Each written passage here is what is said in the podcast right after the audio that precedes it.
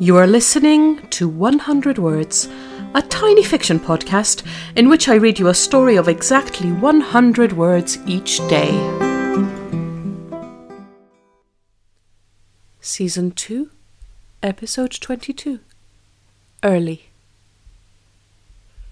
At 5 a.m., she quietly closes the door behind her and sets off down the road to the bus stop.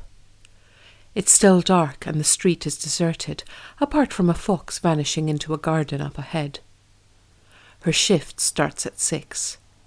Whenever she tells people how early she leaves for work, they're shocked. She doesn't love the alarm going off at four, that's for sure. But she secretly loves this time of day when everyone is asleep and the whole world belongs to her. She breathes in the silent air and watches the moon slip behind a cloud.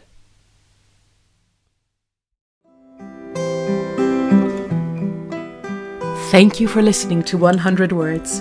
This podcast is written and produced by Marilisa Valtazano. If you enjoyed today's story, why not share it with a friend? Don't forget to tune in tomorrow for another 100 Words. Goodbye.